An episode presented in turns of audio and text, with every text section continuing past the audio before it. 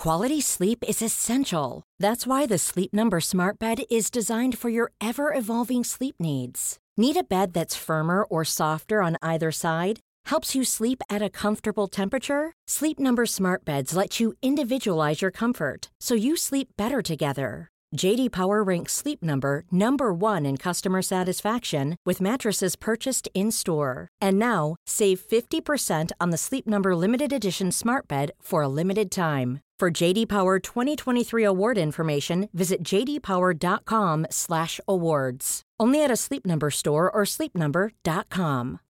Life is full of what ifs. Some awesome, like what if AI could fold your laundry?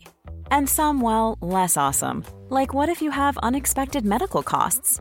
United Healthcare can help get you covered with Health Protector Guard fixed indemnity insurance plans. They supplement your primary plan to help you manage out of pocket costs. No deductibles, no enrollment periods, and especially no more what ifs. Visit uh1.com to find the Health Protector Guard plan for you.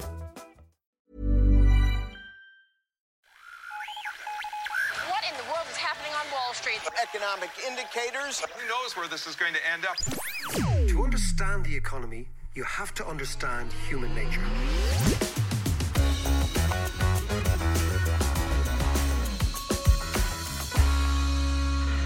How are you doing there? It's David. Happy New Year to you. This is the first podcast of 2020. And it's going to be a very interesting one. As always, I'm joined here by your man. What's the story Head? Hey, happy new year to you. Did you have a good one? we had a fantastic one. A Bit long, a bit late, uh, a bit silly, uh, as always is the case. But it's good, you know. And now I've kind of we're in that sort of phase. And of course, I went back to Neil this morning. Oh, Jesus. That bloody fitness, the boxing. I'm starting to get back on Monday and I'm actually dreading it. It's a killer. Yeah. But he's a whole new regime lined up for us, I believe. So you start to Well, say, well obviously you're very special. There's no regime. I am special, There's yeah. no regime lined up for me. But yeah, no, I was boxing, I was skipping, I was lifting weights, and I feel about 108 Yeah. right now. I'm not too sure this is good.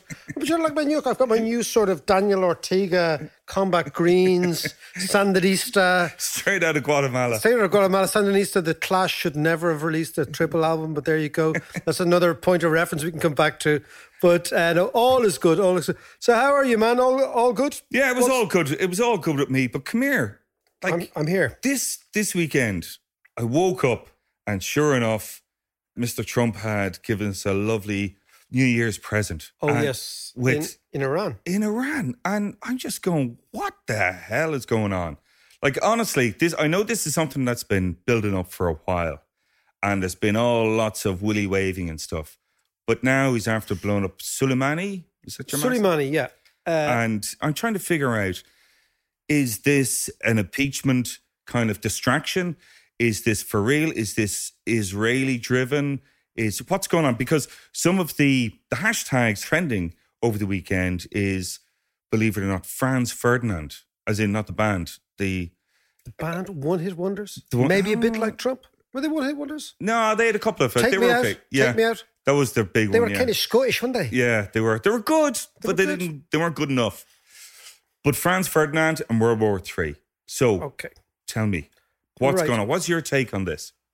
Okay. Well, the interesting thing is, John, I thought this week's podcast was going to be about price earnings ratios in the S and P. I was going to Oh, thank God. I know. But I was going to discuss finance and economics and whether the stock markets were overvalued and what's going on with the bond rate, la di la di la, and what's going on with you know long term interest rates and what's going on with QE, which has been kicked off again in the States, more or less. Actually, to be honest, we haven't been doing enough economic stuff, so we probably need to We'll come, come back, to a the bit- finance stuff. We'll come back to the finance. Yeah. It's always interesting, you know. But uh, like yourself, I turned on the telly. I saw that the Americans had assassinated Soleimani.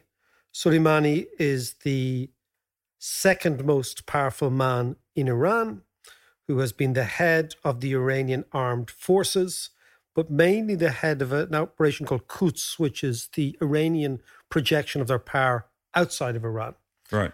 And he has been a thorn in the side of the Americans, not least because since the invasion of Iraq, the general picture has been one where the Americans have not only been not on the ascendancy, but have been in the descent. So Iran is a Shiite Muslim country. Yeah.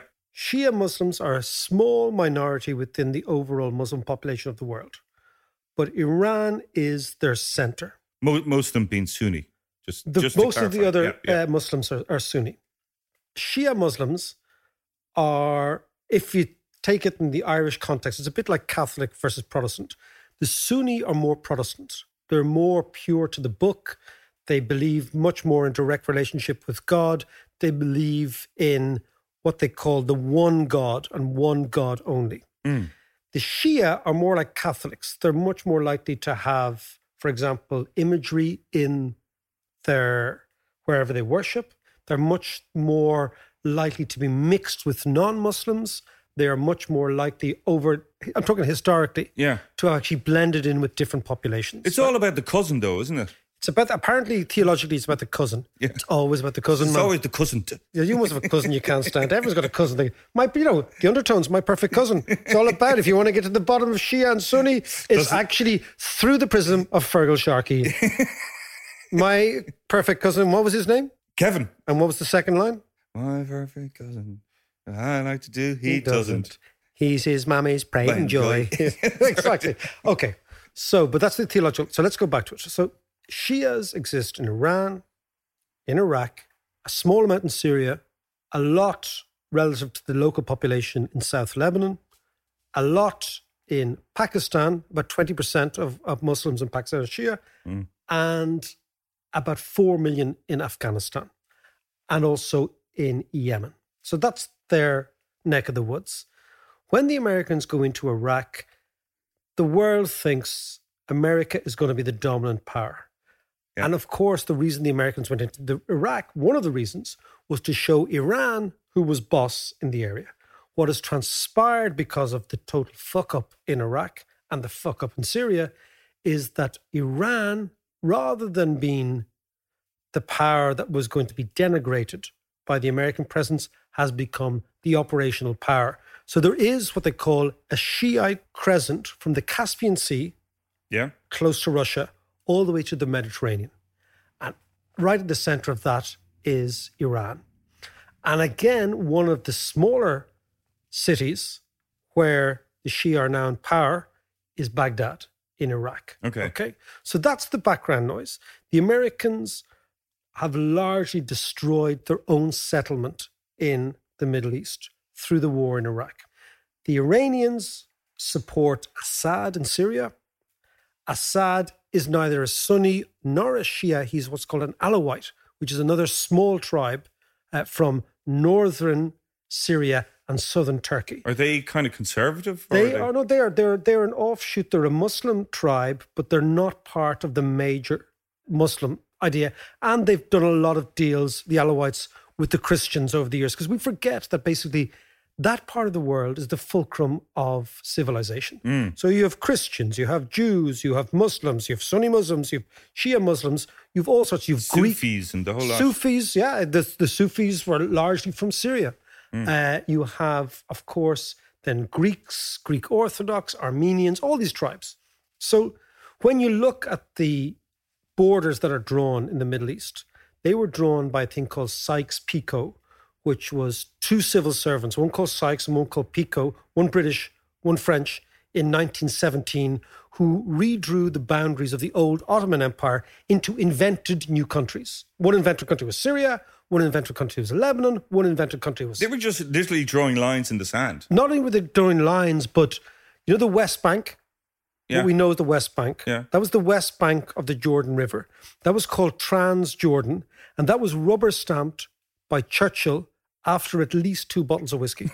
he had no idea what he was talking about. He was geoid, right? He said, "Oh, yeah, right, okay. So this is all Yes, mad stuff. thousand miles from the UK. Who cares? The United Arab Emirates, Abu Dhabi, Dubai, Saudi Arabia, these are Hmm. all invented countries, entirely new countries, invented when the Turkish stroke Ottoman Empire, the Ottoman Empire, collapsed in 1917. The only country, and this is the interesting thing, in the region that is not invented is Iran. Iran is the country with the longest civilization ruling civilization in the world. Yeah. You go back to Cyrus and Darius, the Persian Gilgamesh. empires. This is really old stuff, right? So when we think about the region, Iran is not like Syria. It's not like Iraq. It's not like Lebanon. It's not like Israel. It's a much more formidable society and Yeah. country. It has been, of course, since the Islamic Revolution in 1978, and particularly for the Americans, since the capture of the American embassy in 1979, a place that America has built into being the most difficult adversary. Iran is also very close to Russia. So Putin is sitting in the Kremlin and he's just laughing. He's saying the Americans are going to get bogged down again with the Iranians. And then, of course, you have the relationship between Turkey and Iran. So the two old tribes, I remember a Turkish friend of mine said, we were talking about the region, and she said, ah, well, she said, look, Dave, it's very simple. He says, there's two old tribes here. There's us, the Turks, and the Persians. You call them Iranians, but we call them Persians. right? Yeah. Yeah. She goes, the Arabs, they're kind of new to the they're new to the gig. And you know what? when they run out of oil, they'll disappear as well. Yeah. We're the old tribes. Well, it's interesting because when I was in BBC World Service, as I always refer back to that, we always refer to them as the Persians as well. It was the Persian section. Yeah. But but how much of this is driven by Israel? Like, what's Well, Israel's the, the Israelis, take on this? It's not Israel, it's more Netanyahu's side of Israel. Uh, the Israelis need the Americans to feel profoundly insecure in the region in order for the Americans to continue supporting Israel, which is not really in their interests long term. Okay? It's not really in the American interest. Yeah, not really. I mean, you know, why should the Americans go to war with the Arab countries over Israel? It doesn't really make any sense, except for the fact that the Americans have a very powerful Jewish lobby. Well, I was going to say, but also it's a very strong base for them, right in the in the center of the action there. Yeah, but they, they, they, you know, they have a base called Saudi Arabia. They have a base called the United Arab Emirates. That's so true, okay. my point is that the under Netanyahu, the, is, the Israelis have shifted their. So if you, if okay, let's go back and- and see it. Right, thirty years ago, Israel is surrounded by enemies: Yeah. Lebanon, Syria, Jordan, Egypt. You have the Six Day War. You have the Yom Kippur War.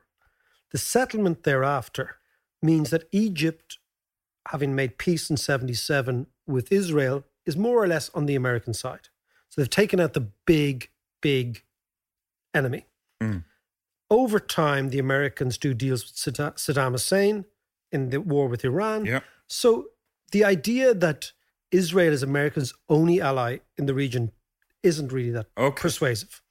But Netanyahu, who's been in power for 20 years, and this is a great thing for him because he's going for re election for the third election in a year in Israel. If he can suggest that there is a likely war between Iran and America, that will freak out the Israelis. They'll vote like for him in Yeah. huge droves. And he, he's he, by the way, just won the leadership election Yeah. of the Likud party by a long way. Which by by a long way, because the Likud party realized that Netanyahu, whatever you like or don't like about him, he's a good campaigner. He's a really wily politician, yeah, and he's still around. corrupt as fuck. Well, he knows that if he loses, he's probably going to prison.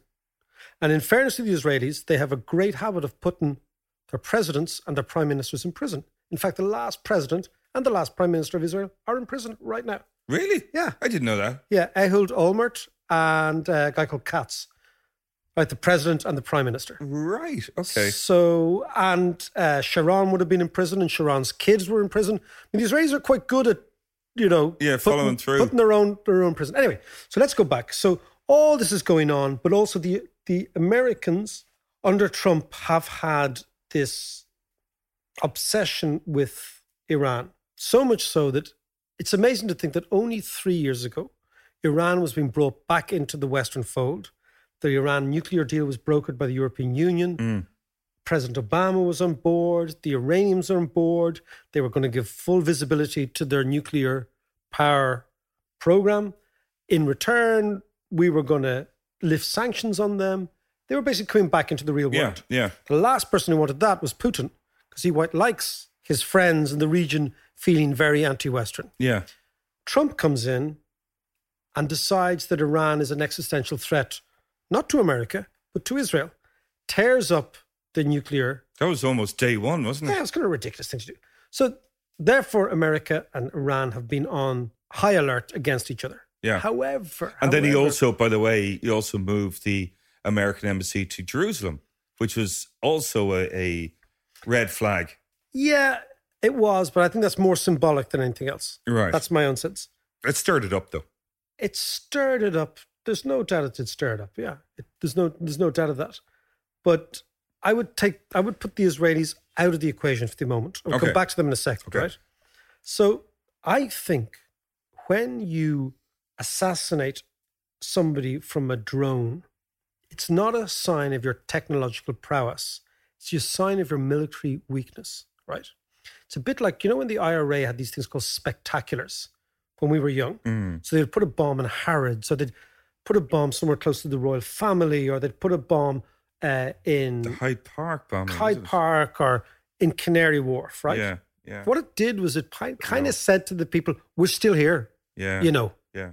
But it was actually a sign of weakness because it never changed the situation on the ground in Northern Ireland.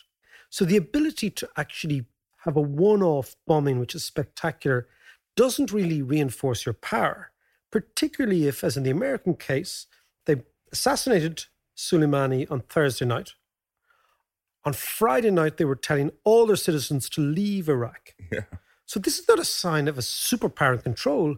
It's a sign of a superpower trying to cling on to some sort of vestige of prestige. Is that not a, when they're telling their citizens to leave? Are they not saying, right, we're now gearing up for a full on? No, they're saying we can't protect you. We cannot protect you in Iraq. Okay. It may well lead to a full on attack. Yeah. So it strikes me that what you have is Trump saying to the Iranians, "We can do what you want. We want with your people," and the Iranians saying, "Okay, we're going to retaliate." It seems to me that right now neither side wants war, but unfortunately, wars tend to happen due to what I would call three things. One are mistakes.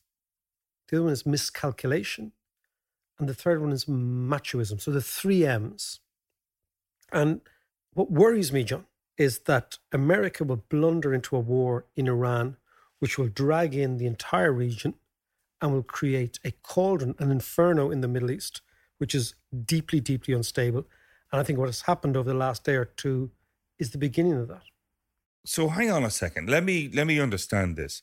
On one hand, I was listening to Pompeo banging on about how his intelligence and all the intelligence community were saying that there was there was an imminent attack, and that was one of the reasons for for bombing your man Soleimani. But in this greater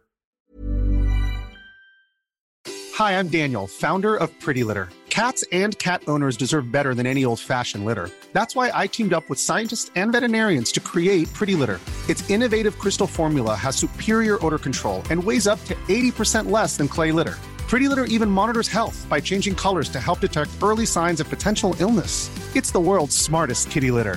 Go to prettylitter.com and use code ACAST for 20% off your first order and a free cat toy. Terms and conditions apply. See site for details. Burrow is a furniture company known for timeless design and thoughtful construction and free shipping, and that extends to their outdoor collection. Their outdoor furniture is built to withstand the elements, featuring rust-proof stainless steel hardware, weather-ready teak, and quick-dry foam cushions. For Memorial Day, get 15% off your Burrow purchase at burrow.com slash ACAST and up to 25% off outdoor. That's up to 25% off outdoor furniture at burrow.com slash ACAST. Quality sleep is essential. That's why the Sleep Number Smart Bed is designed for your ever evolving sleep needs. Need a bed that's firmer or softer on either side? Helps you sleep at a comfortable temperature? Sleep Number Smart Beds let you individualize your comfort so you sleep better together. JD Power ranks Sleep Number number 1 in customer satisfaction with mattresses purchased in-store. And now, save 50% on the Sleep Number limited edition Smart Bed for a limited time. For JD Power 2023 award information, visit jdpower.com/awards. Only at a Sleep Number store or sleepnumber.com. kind of intelligence and technological age, how can you actually blunder into war? Via Twitter. okay. Uh, No, I come back to that. I'll come back to it. Okay, I, I think it's important. So, if there is a full-on war, what'll that look like? What'll a, a Iranian U.S. war look like with the Israelis and everyone else involved? Well, you know, the Israelis will be the least of their worries. But they're nuclear power, though, as well. Yeah, but the Israelis will not use nuclear power on, unless they're attacked. Yeah. I think that's very clear. But so let's let's think. What does the evolution of an Iranian American war look like? Let's just think that, right? So what happens is the Americans assassinate Soleimani. That puts it up to the Iranians. The Iranians have to react in some way. So what will happen is the Iranians will get their militia in Syria. Remember, I was saying Yeah. they've to detonate a car bomb under an American army truck. The American soldiers are still in Iraq. Not Yeah. many of them, but they're still there. Yeah. Then the Americans have a tit for tat. They say, okay, we are going to do what we did to Assad. We are going to send in cruise missiles to bomb Iranian trained Iraqi Shias who are be training in Iran. Okay. They bomb that specifically a port or a military installation. Then the Iranians say, okay, what we're going to do is we're going to bomb oil tankers in the Straits of Hormuz. Now, the amazing thing about if you're in Dubai or Abu Dhabi, on a clear day, you can see Iran. Mm. It's really close. Okay, it's really, really close. In fact, in Dubai, the original inhabitants of Dubai are Iranian. Dubai means two houses. Du is the Iranian for two, and Bai is the Arabic for house. Yeah. So the Arabs and the Iranians have lived side by side in Dubai for years, a place called the Creek, in the very south of Dubai. So it's not inconceivable or it's not impossible to imagine how the Iranians then up the ante and they bomb either Qatari or Kuwaiti ships in the Straits of Hormuz. Yeah. Suddenly the price of oil goes from $60 a barrel to $150 a barrel, and everyone starts to freak out. Then normally what happens in these cases, the, the Americans will send another few cruise missiles in, the Iranians will send some other militia in Iraq in, and then they stop, and everyone comes up for breath. And the idea is, we're not humiliated, you're not humiliated. We go and we talk together. But there's no mechanism for them to talk because Yeah. the Americans have taken that away, right? Yeah. So And it was it was Macron, I believe, who was trying to be the mediator up until now, certainly anyway. yeah, And and Trump doesn't like Macron and vice versa. So And also, you've got to see from the Iranian perspectives why would you trust America? America has tried to strangle Iran for the last 50 years. yeah, they backed him into a corner. And also, if you go back even further to the 1950s, there was an Iranian leader called Mossadegh who tried to nationalize Iranian oil that was owned largely by Britain. And together with Britain and America, the Iranians suffered a coup, which the Americans put the Shah of Iran back on the throne of Iran and said, you know what? I know you had a democratically elected guy, but he's not our guy. That's right, because your man Mossadegh was democratically yeah, elected. yeah, yeah. You know, the CIA's first CIA success, which is always very worrying, you know, because it led to a thousand failures. But this one success Yeah. they used. So there's a lot of hatred between these people.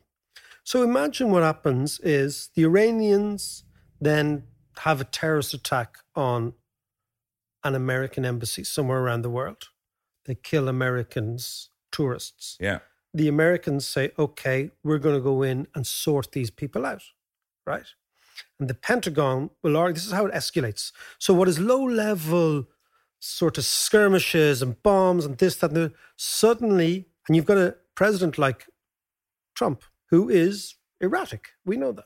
The Pentagon will always advise the United States government that if we are going to have a conflict with anyone, we have to destroy them completely. This is the shock and awe idea. Yeah, yeah. So you imagine, so the, the Pentagon advised Trump, okay, let's begin the process. If you want to fix this, yeah. we will need to commit troops on the ground.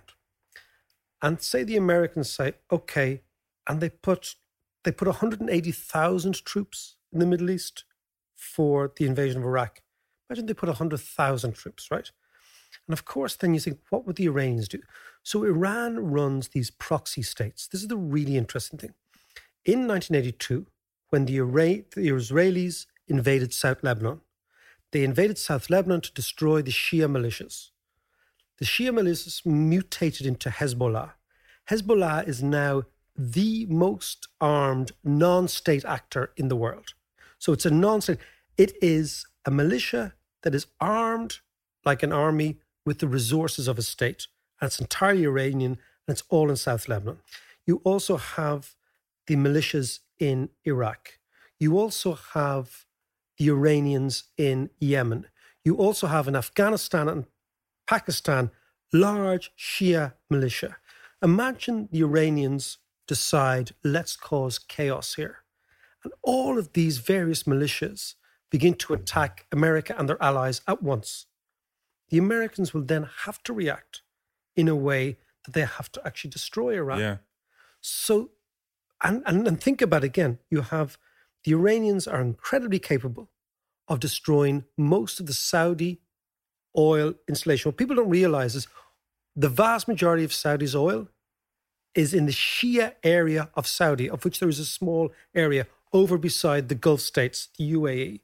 Everything is beside Iran. So even if the Iranian military were destroyed or partially destroyed by the Americans using cruise missiles, etc., they still have enough in their armory to destroy the UAE and Saudi Arabia and destroy the oil production.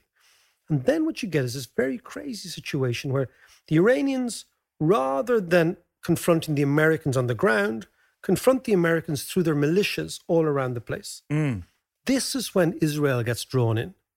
This is when it becomes a regional conflict. This is when Saudi becomes drawn in. And the interesting thing is that Saudi and Israel, Israel, the Mecca of the Jews, and Saudi, the Mecca of the Sunni Muslims, Yeah. have an alliance together against Iran. And you can imagine then that Hezbollah in South Lebanon goad the Israelis. Hezbollah allegedly have 160,000 warheads in South Lebanon. Really? Yes. Holy They're shit. Incredibly well armed. And in 2006, Where do they come from, by the way? Are they from Russian? Iran and Russia. Right. Okay. And in 2006, the Israelis went in to reoccupy South Lebanon, thinking this is going to be a walk in the park, and they got their asses whipped. Nobody realized the Israelis were beaten in South Lebanon not that long ago. Yeah. So it's not difficult to see, John, how Trump's rather adolescent approach to assassinating this guy, Soleimani, could lead to a low scale war, a little skirmish, then the Americans being dragged in, then the Iranians releasing their militias all around, and suddenly you have a huge regional conflict that could spark over a number of months. So you're talking about mistake, miscalculation, and machoism. Yeah, so the, the mistake is the original act of aggression. Yeah. The miscalculations is both sides misdiagnose what each other wants. Yeah. Okay. And the next step kind of thing. And the machoism is the presidents of Iran and the president of the United States, in order to bolster their own domestic opinion, become macho. Yeah. So Trump ratchets it up, the Iranians ratchet it up, and suddenly you have a crazy regional war. It just sounds like a total nightmare.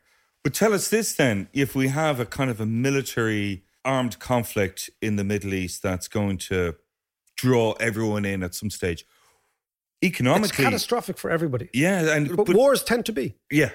But economically, then, how's that going to affect Okay. the, the, the global economy? So what happens in this scenario is the price of oil, as I said, goes from around sixty dollars a barrel to 150, 160, maybe north of that, because the Iranian oil supply is knocked out, even Mm. though it is small, much Yeah. smaller than it should be.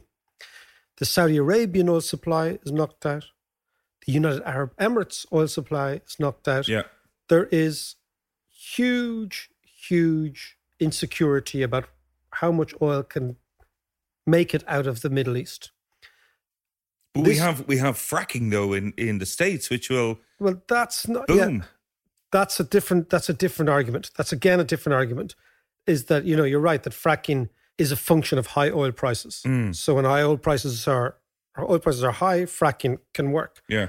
But just so just in terms of the reserves, the oil reserves of the world, Venezuela has 25%, 25.8%. percent mm-hmm. Saudi Arabia is 22.4%. Iran is 13.1%. Iraq has 12%. Kuwait has 8%. UAE has 8%. And we go down from there. Yeah. Okay. So if you were to knock out the oil production, even for a while, of Saudi Arabia, Iran, Iraq, Kuwait, and UAE, you're left with nothing, particularly because the Venezuelans can't produce because their economy is destroyed. So this Yes, is of course, yeah. so the first thing is the price of oil goes through the roof. Who suffers most? The ma- major oil importers: European Union, Yeah. China, and Japan. So you get a recession really rapidly in our part of the world because the costs of our energy go through the roof. Who sits pretty? The Russians, who are the other big producer, who are mm. just watching all this and waiting for things to happen. So economically, you get a collapse in the stock market. You get a massive, massive supply shock recession the likes of it we haven't seen since 74 or 1981. You also get massive refugee problems. Think about it in the Middle East. Yeah. the course, Syrian yeah. Civil war prompted the dislocation of 12 million people and 5 million refugees left Syria. In the context of an American Iranian confrontation, which is serious, where the Americans begin to go in on the ground. So imagine the Americans went in to a country like Iraq, which is flat, which is demographically fractious with various different tribes. They've the Kurds, the Sunnis, and the Yeah. Shias, right? Unstable. And they couldn't win in an unstable, geographically easy climate to win a war. Iran is probably the most mountainous country outside of the Himalayas in that Yeah, it's part of the supposed to be spectacular, actually. it has got a unified population. It has a Persian culture that is the oldest in the world, the mm. oldest ongoing civilization in the world. It has Iran as a big army, it has Russia as its best ally. The Americans are not going to win in there. A- And of course, what that means is massive refugees, millions of people. Yeah. Even there are 82 million Iranians. There are less than 40 million Iraqis. So think about this Yeah. huge, huge differences in population. So apart from the invasion of Grenada, America has never won a war in the last 50 years. Yeah, they haven't won since the Second World War. Yeah? They won in Korea uh, at the end. Yeah, did they? Well, kind of. They're still trying to sort it out That's now, but But, you know- but apart from that, I mean, you know, in actually, what what I'd be really interested to know is, you know, your mate Pinkus Landau. Have you been talking to him? What's his take on it from Israel? The Israeli, I was talking to my Israeli mates this morning, and they said something to me which I thought was quite amazing. They said the assassination of Soleimani for us, not all Israelis, but these Israelis who are pretty representative, is as significant a moment as the assassination of Reinhard Heydrich. Now, Reinhard Heydrich was the head of the SS Mm. who was assassinated in Czechoslovakia by two agents dropped in by the British, financed by the CIA, In fact, you might remember Cillian Murphy played one of them in a recent movie. Oh, But the assassination of Heydrich was a signal to the Nazis that we know where you are. Now, these guys got caught, got tortured, got killed at the end. But my Israeli friend said to us, or said to me, this for us is as significant, a positive in their eye, Yeah. blow against anti Israelis, whatever you want to call them, as the assassination in 1942 of Reinhard Heydrich.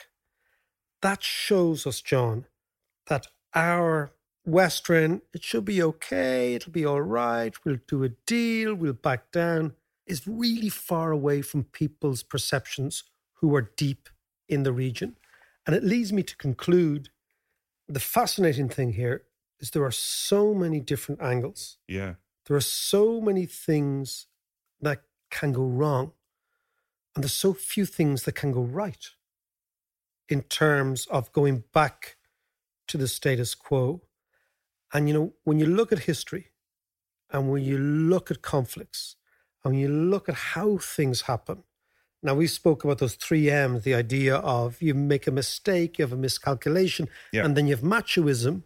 When they come together, even though most sensible people think, I don't want this, it doesn't mean that it doesn't happen.